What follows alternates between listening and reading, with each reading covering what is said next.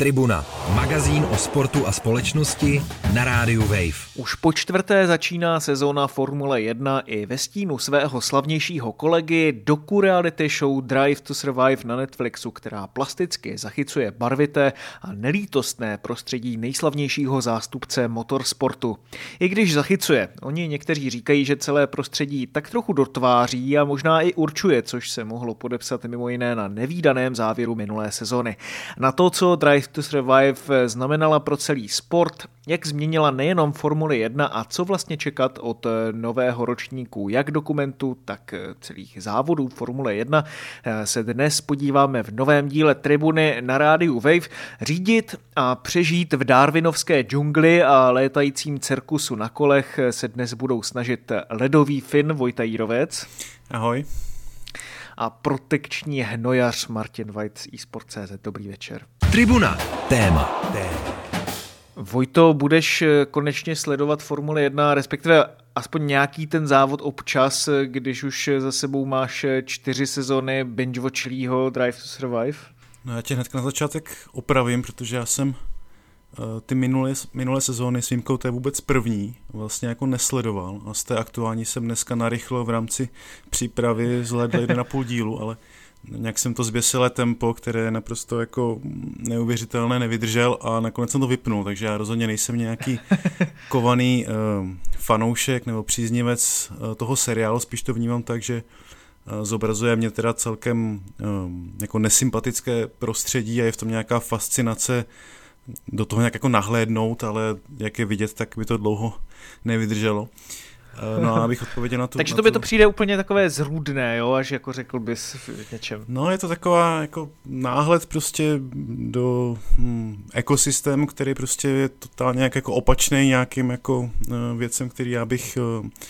se, se kterým bych jako nějak souznil, takže je to spíš taková jako uh, provinilá uh, jako zábava to sledovat, ano, ale jak ano. říkám,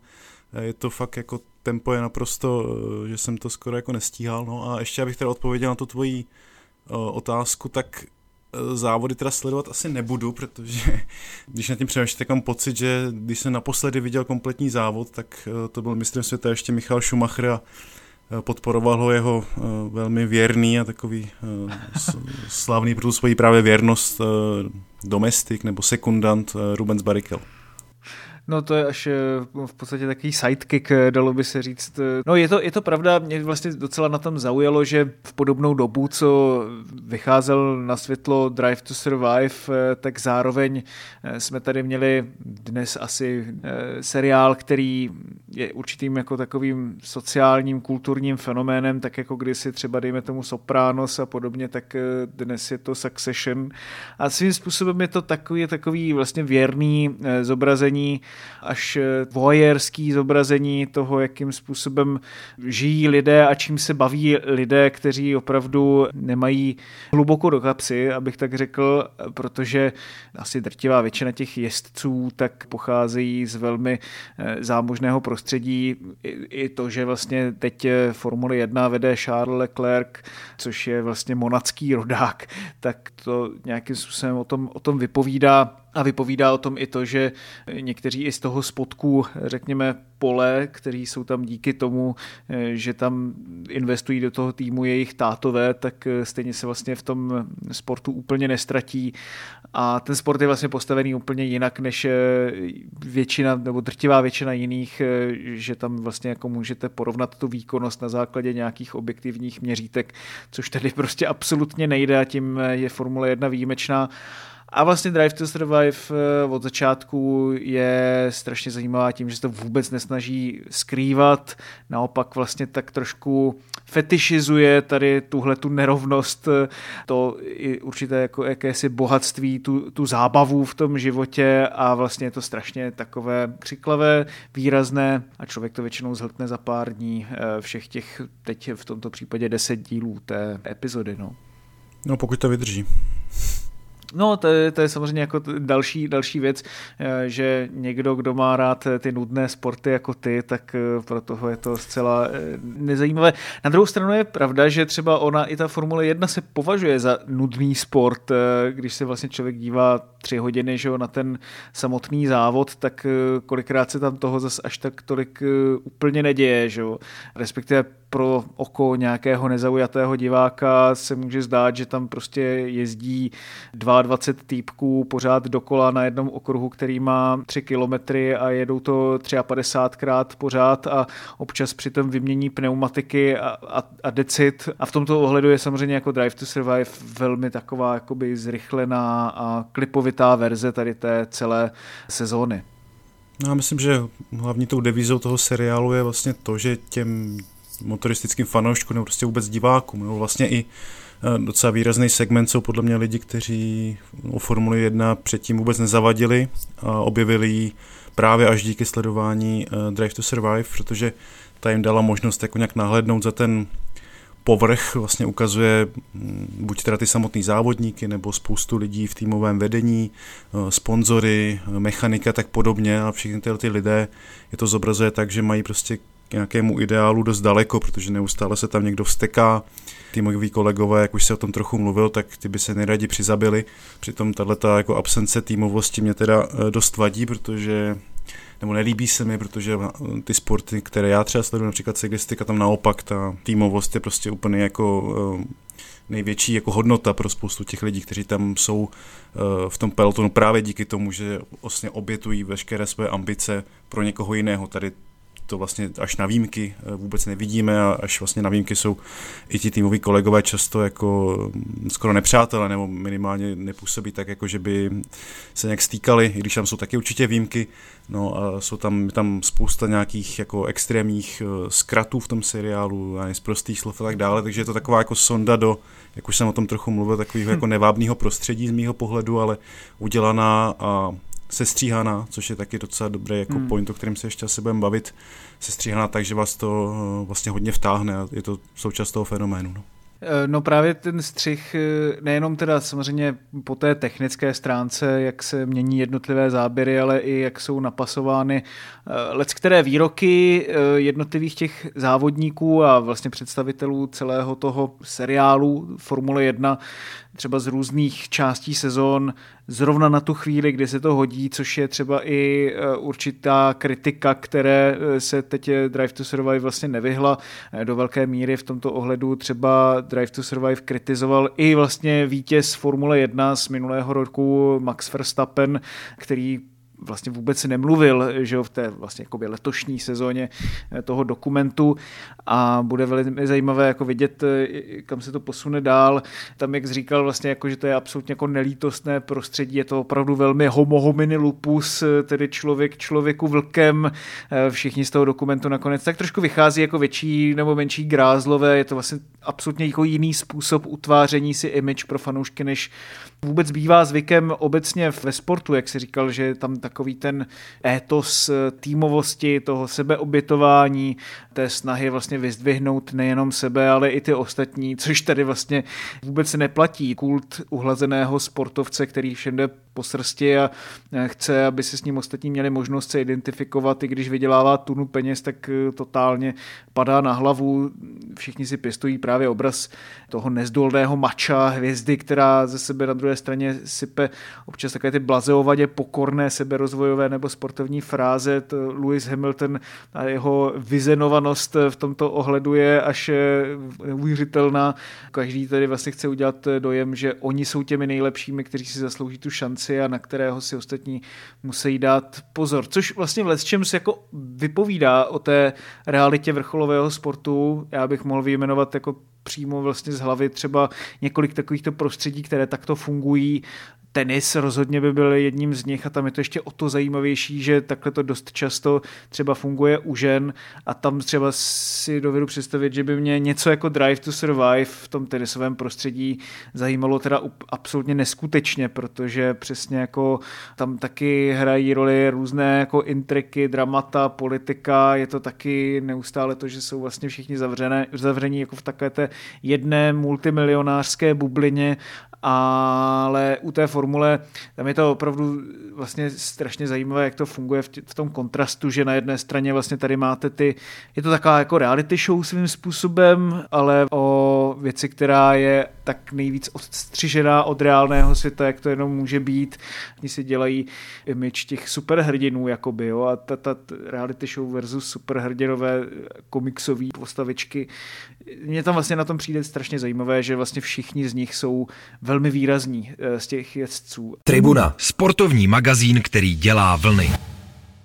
Posloucháte Tribunu na rádiu Wave a její dnešní druhou část. Dál se věnujeme Formuli 1, její nové sezóně a taky nové sezóně dokumentární série Drive to Survive. Od mikrofonu zdraví Martin White a dál je tu se mnou taky Vojta Jírovec. Díky té sérii to působí dojmem, že tam vlastně všichni skoro ti jezdci jsou výjimeční a zasloužili by si šanci v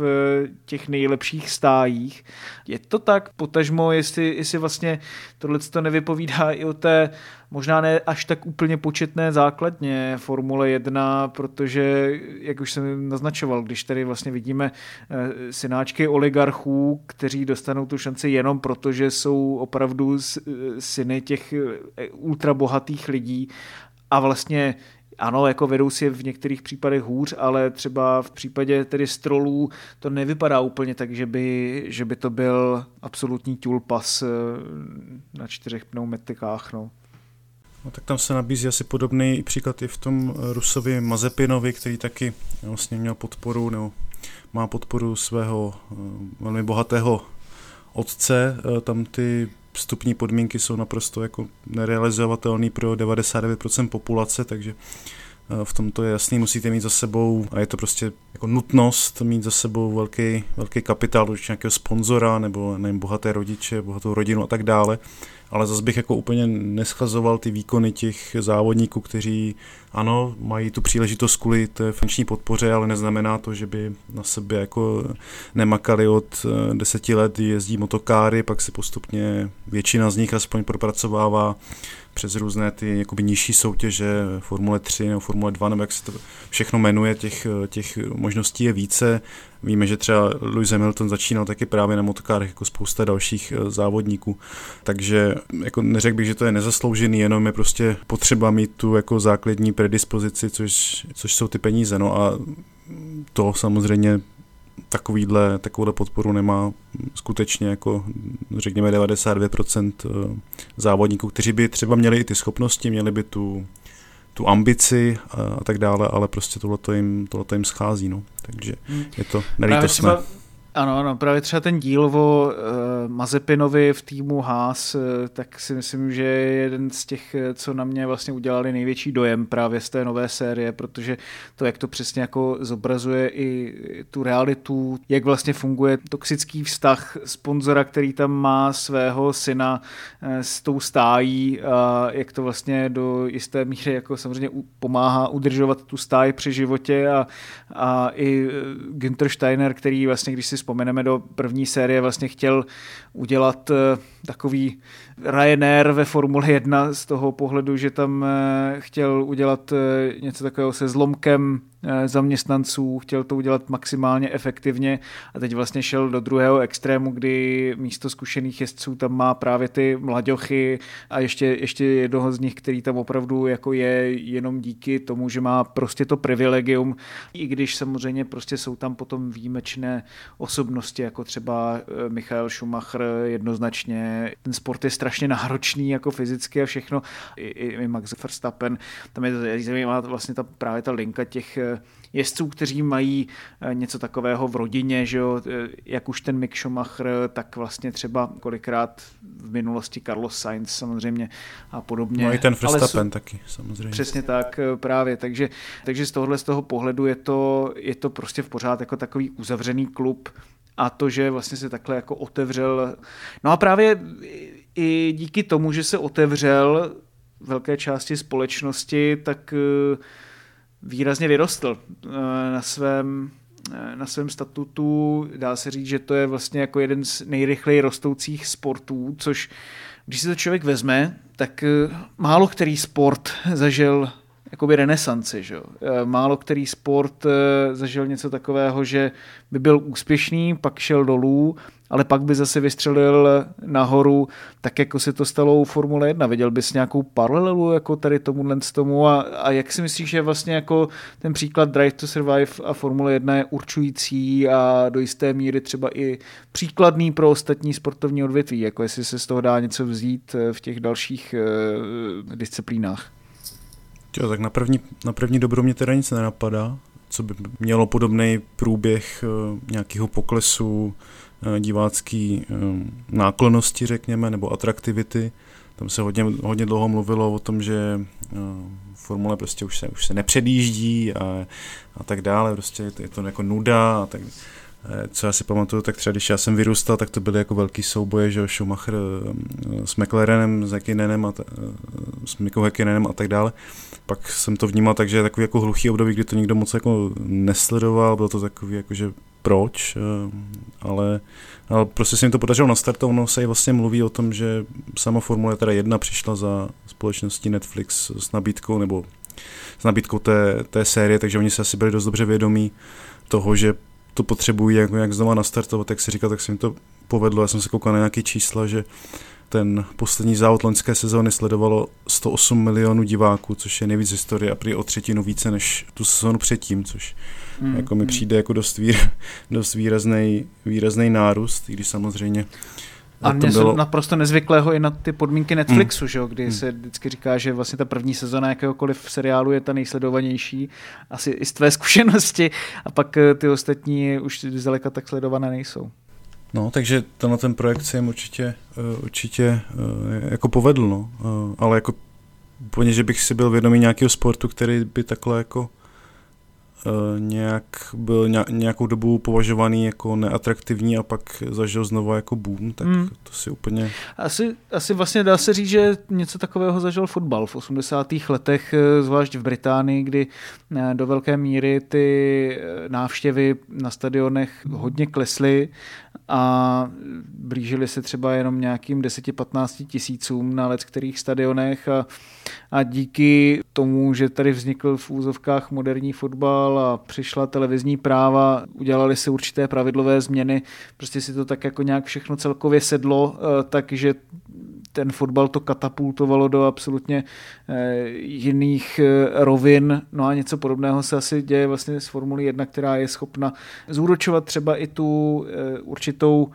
atraktivitu na sociálních sítích. Mluví se třeba i o tom, že třeba na YouTube je sledovanost některých těch historických eh, závodů Formule 1 nebo různých výstřižků, útržků, že prostě Formule 1 tady s tím, s tím dokáže pracovat úplně jako skvěle a vlastně zúročovat ten, ten potenciál, eh, který má a který vlastně jako i díky Drive to Survive eh, šel výrazně nahoru až do takové míry, že se třeba i spekulovalo o tom, jestli ten bezprecedentní a nevýdaný konec, jak už jsem naznačoval minulé sezony, nebyl tak trošku determinován tím, aby vlastně ti diváci řadoví, kteří Formuli 1 ještě neznají, dostali co největší drama eh, v té jakoby dokumentární verzi. Jak se o tomhle tom Vojto spekulovalo a jaký na to máš názor ty, jak vlastně ten, ten konec celý proběhl, jestli to můžeš trošku popsat? To finále loňské sezóny skutečně vypadalo, jako by ho vymysleli sami, sami filmaři, protože v Abu Zabi, kde eh, se ten závěr konal, tak eh, přímo v tom závodě vedl Lewis Hamilton pět kol před koncem, asi o 10 vteřin, což je jako velký rozdíl a jasně to vypadalo, že si jde za tím titulem, který by byl vlastně v pořadí osmým, dostal by hmm. se před eh, Michala Schumachera vlastně o jeden titul. No a Max Verstappen, což byl jeho vlastně nejbližší hm, pronásledovatel, řekněme, tak na něj výrazně ztrácel. Jenže potom přišla havárie eh, Kanaděna Latifiho a po ní vyjel na trať safety car, což je takové to vozidlo, které, eh, když je na trati nějaký problém, nějaká havárie, tak vlastně ty závodníci se seřadí za ním a jedou nějakým pomalým tempem a když se to všechno podaří odklidit, tak safety car zmizí a pokračuje se v závodě. No ale tady vlastně ředitel závodu, eh, nebo závodů Formule 1 Michael Messi eh, dost, eh, řekněme, kontroverzně rozhodl, že pět závodníků, kteří byli mezi Hamiltonem a Verstappenem na té trati a kteří byli v tu chvíli vlastně okolo zpět, tak ten safety car mohli předjet. A tím se vlastně ti oba hlavní rivalové dostali za sebe a Verstappen, který navíc ještě stihl vyměnit pneumatiky, tím pádem to auto je prostě rychlejší, tak britského šampiona úplně v posledním kole uh, celé sezony předjel a získal titul. Takže to jako bylo finále, které by, jako kdyby si to vymyslel nějaký producent prostě Netflixu, tak by to mělo úspěch. Tribuna, sportovní magazín, který dělá vlny. Dál posloucháte Tribunu na rádiu Wave a její dnešní třetí část s Vojtou Jírovcem a Martinem Whitem o Formuli 1 a seriálu Drive to Survive, kterému bylo některými fanoušky přičítáno i to kontroverzní vyústění minulé sezóny. Když teda se tě zeptám na to, jestli si myslíš, že to bylo determinováno právě tím, aby, aby Formule 1 generovala co největší drama,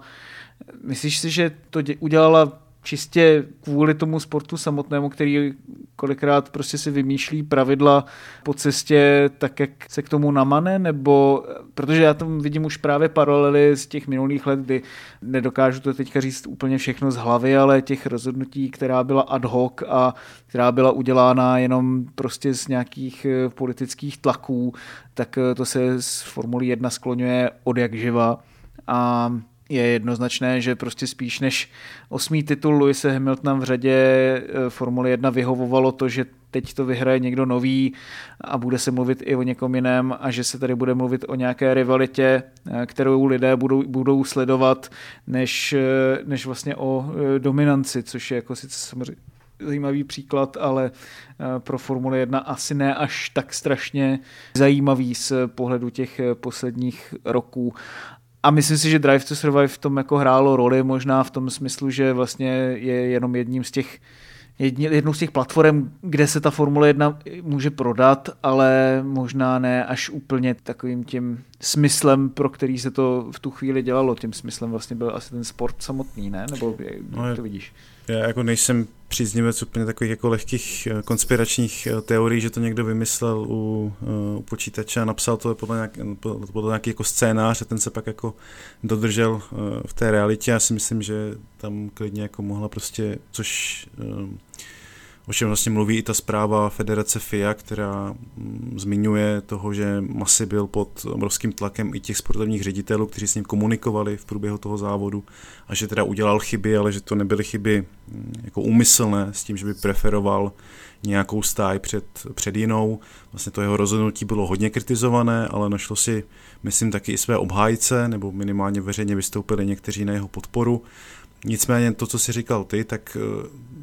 co můžu soudit podle svého 1,5 zelenutého dílu tohoto seriálu, eh, tak možná to trochu naznačuje nebo ukazuje i na takovou tu náladu, kterou člověk už jako v tom úvodu pozoroval, kdy všichni už, eh, nebo ne všichni, ale několik těch protagonistů mluví o tom, že už mají jako plný zuby toho nekonečného panování Hamiltona a, a Mercedesu, kteří vlastně vyhráli sedm let předtím, nebo do, no, předchozích sedm let eh, vyhrávali a právě ti někteří protagonisté mluví o tom, že ať vyhraje kdo chce a hlavně ať nevyhraje Mercedes. Hmm. Takže tahle ta jako nálada a vlastně ten tlak musel být, eh, musel být jako skutečně, skutečně obrovský. No. A vlastně já jen dodám k tomu, že ten ředitel závodu Masy už eh, z této funkce eh, odešel nebo byl odejít, protože před startem této sezóny, tak to je takový jako dovětek. I vlastně jako se dost mluvilo o tom, že po nátlaku právě Tota Wolfa, tedy ředitele týmu Mercedes, když to vlastně schrnu, svědčí vlastně i ten dokument pro tebe o tom, že by jako vykresloval tu realitu zcela v těch jejich eh, konturách tak, jak je, nebo si myslíš, že jde vlastně o jeden z takových těch případů sportovních dokumentů, kdy pro toho diváka je nejzajímavější ten přístup do toho samotného prostředí, do toho zákulisí, ale ten přístup do toho zákulisí je vykoupen velmi občas přísnou autorizací až eh, cenzurou ze strany uh, různých třeba dejme tomu klubů, že prostě zobrazují jenom to, co je jim příjemné nebo co je jim po srsti. No já si myslím, že tam je spousta věcí zobrazeno jako trochu jinak, než tomu ve skutečnosti bylo. Ať už se budeme bavit o tom různém sestříhání nebo nějakém jako umělém vyhrocení těch konfliktů, které ve skutečnosti zdaleka nejsou tak extrémní, že už to trošku jako staví ty jednotlivý lidi proti sobě, aby to mělo nějaký jako lepší narrativ, aby se, aby se na to jako dramatičtěji koukalo. To si myslím, že to dělá v tomhle tom smyslu. Mám pocit, že to jako ohýbá tu realitu ale úplně si jako tam nevidím nějakou, že, nějakou cenzuru v tom smyslu, že by to měl být nějaký jako vycizelovaný jako obraz. To mi, mi přijde, že tam pr- prošlo spousta věcí, které jako potenciálně jsou jako eh, kontraproduktivní tomu, nebo jako nestaví ty lidi do nějakého jako vůbec dobrého světla. A vlastně si myslím, že ten seriál je úspěšný z velké části i díky tomu, jak je to vlastně brutálně jako narcisní a nějak jako lidsky jako porouchaný, že ty, ty lidi fakt jako z mýho pohledu vlastně nejsou obdivuhodný, nebo prostě nemám je jako, že jako nějaký vzory, nebo to vůbec ne, jako. A vlastně nevím, co to o tom nakonec vypovídá, eh, že fakt jako nemám pocit obdivu nebo sympatii vlastně vůbec jako skoro k nikomu, nebo k 95% lidí, kteří v tom vystupují. A přesto to vlastně má takovýhle jako ohlas, takže Jo, jo, jo, je to, je to, je to v tomhle směru strašně zajímavý, no, jako, jak říkám, je tam vlastně určitá míra jako voyeurizace pocitu, že svým způsobem jako dá se říct, že spousta lidí by možná závidělo ten status, jaký ti závodníci mají, nebo i ti lidé vlastně co dělají, ale nevím, jestli třeba spousta z nich by jim záviděla, ať už třeba ty pracovní vztahy v tom,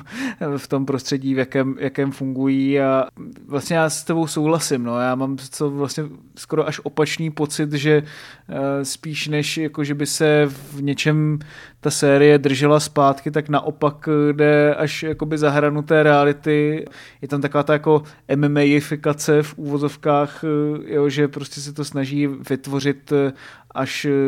zbytečnou, jak kdyby tu komiksovou rivalitu. Mně v tomhle tom přijde, jako že třeba šéf Red Bullu Chris Horner je v té, té snaze jako někoho sundat jako takový až jako extrémně snaživý. On je mimochodem jednou z těch absolutně jako hlavních postav i celé té série, protože, jak jsi říkal, vlastně jako jak Drive to Survive vlastně vůbec vzniklo, tak původně to bylo na popu do Red Bullu, který, jak už to dělává se spoustu jako jiných svých sportovních odvětví, chtěl udělat vlastně dokument i o své stáji a nakonec se to, eh, se to takhle převedlo na celé to prostředí Formule 1, nejdřív tedy bez Mercedesu a bez Ferrari a teď už tedy se všemi. A já jsem jako teda dost zvědavý, kam to samozřejmě bude uh, pokračovat dál a zároveň by mě teda vlastně zajímalo i to, uh,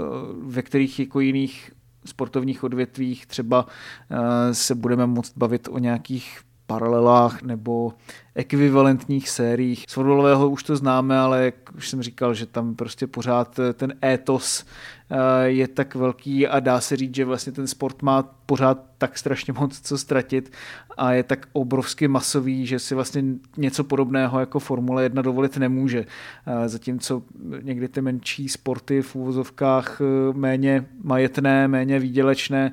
tohle to mohou. Vím, že ty máš třeba rád dokument o Movistaru, o cyklistické stáji. Kdybys měl vlastně tady tohleto porovnat, v čem se třeba i liší a, a co, co ty třeba bys eh, rád viděl? No je rozhodně naprosto evidentní, že na to bylo řádově mnohem méně peněz. Eh, to je jako pr- první věc, která se musí zmínit. Eh, druhá je to, že mm, ten seriál je Ale je to taky takový motoristický sport, že jo? No, trochu jo. ale je vidět, že... Narážím samozřejmě na ten mechanický doping, že jo? Že to, že uh, jednak je taky ve španělštině, což uh, jako někteří třeba španělsky vůbec jako nerozumí, tak uh, to trochu jako stěžuje porozumění, protože i uh, třeba konkrétně ty titulky tam jako moc uh, nesedí, ale tak to je podružná věc, ale hlavní, hlavní je, myslím, že na to nebyl rozhodně takový rozpočet, No a co se týče těch protagonistů, tak taky tam to ukazuje, že ty lidi taky si jdou trochu po krku, ale je to takové zdaleka ne tak jako vyhrocené, jako v té formuli. Přece jenom jako menší sport, eh, točí se tam peníze, které jsou úplně někde jinde, takže um, není to ani tak jako asi sledované, nebo není tam takový tlak, a dejme tomu, tak... Uh... To, to, to sestříhání si myslím, že tam hmm. jako taky vlastně v tom Drive to Survive, že to jde víc na komoru a je to jako ještě víc vlastně obecně to, příběhově obecně to, stavěný, no, jako je tam obecně vidět, to působí mnohem víc jako amat, amatérštěji, no, tak bych to jako schrnul, jak z přístupu těch protagonistů, tak z přístupu eh, těch týmů uh, konkrétně a i, i jakoby z té, z té režie nebo z toho, jak to je natočený, no, takže ale eh, co jsem chtěl ještě dodat, tak eh, v minulých týdnech probleskla zpráva, že podobná věc, co se týká teďka Formule 1 s tímto Drive to Survive eh, dokumentem, tak, nebo seriálem, tak se uvažuje docela jako v pokročilé fázi, že by měla vzniknout Tour de France. Hmm. Že by sledovali, mluví se zase o desítce týmů právě z pelotonu Tour de France, což je zhruba polovina pelotonu a vznikla by nějaká podobná, podobná série právě produkovaná nebo vyrobená Netflixem, takže to je potenciálně jako zajímavá zpráva. Otázka je, co by to znamenalo pro celý ten sport, jestli by, jak by ho to posunulo, protože i Formule 1 se díky tomuto seriálu jako změnila, tak co by to jako udělalo, eh, řekněme, s, jako, s cyklistikou, eh, to je asi jako mm, otázka, ale má to jako nějaký určitě potenciál zpřístupnění sportu, který pořád myslím si jako většinou populaci je vnímaný jako tak jako podivínský a ne úplně snadno, snadno eh, přístupný nebo pochopitelný. Eh, takže by to mohlo udělat možná podobnou službu hm, takového otevření, nebo chtěl jsem říct zlištění, to, to úplně si myslím, ta formula nefunguje, ale, eh, ale, ale tak no. Jasný, no tak uvidíme, jestli Alp Due, nebo jak se říká této jedné z těch nejslavnějších etap eh, na tu horu ikonickou, tak jestli to zafunguje podobně jako právě to prostředí motorsportu. Já moc krát děkuji za dnešní díl a účast v něm eh, Vojtovi Jírovcovi. Jo, taky díky. No a od mikrofonu se s vámi loučí Martin White z eSport.cz. Příští týden se podíváme na českou fotbalovou reprezentaci. Mějte se hezky do té doby. Tribuna, magazín o sportu a společnosti na rádiu Wave. Přihlas se k odběru podcastu na wave.cz lomeno podcasty a poslouchej Tribunu kdykoliv a kdekoliv. I na Tribuně.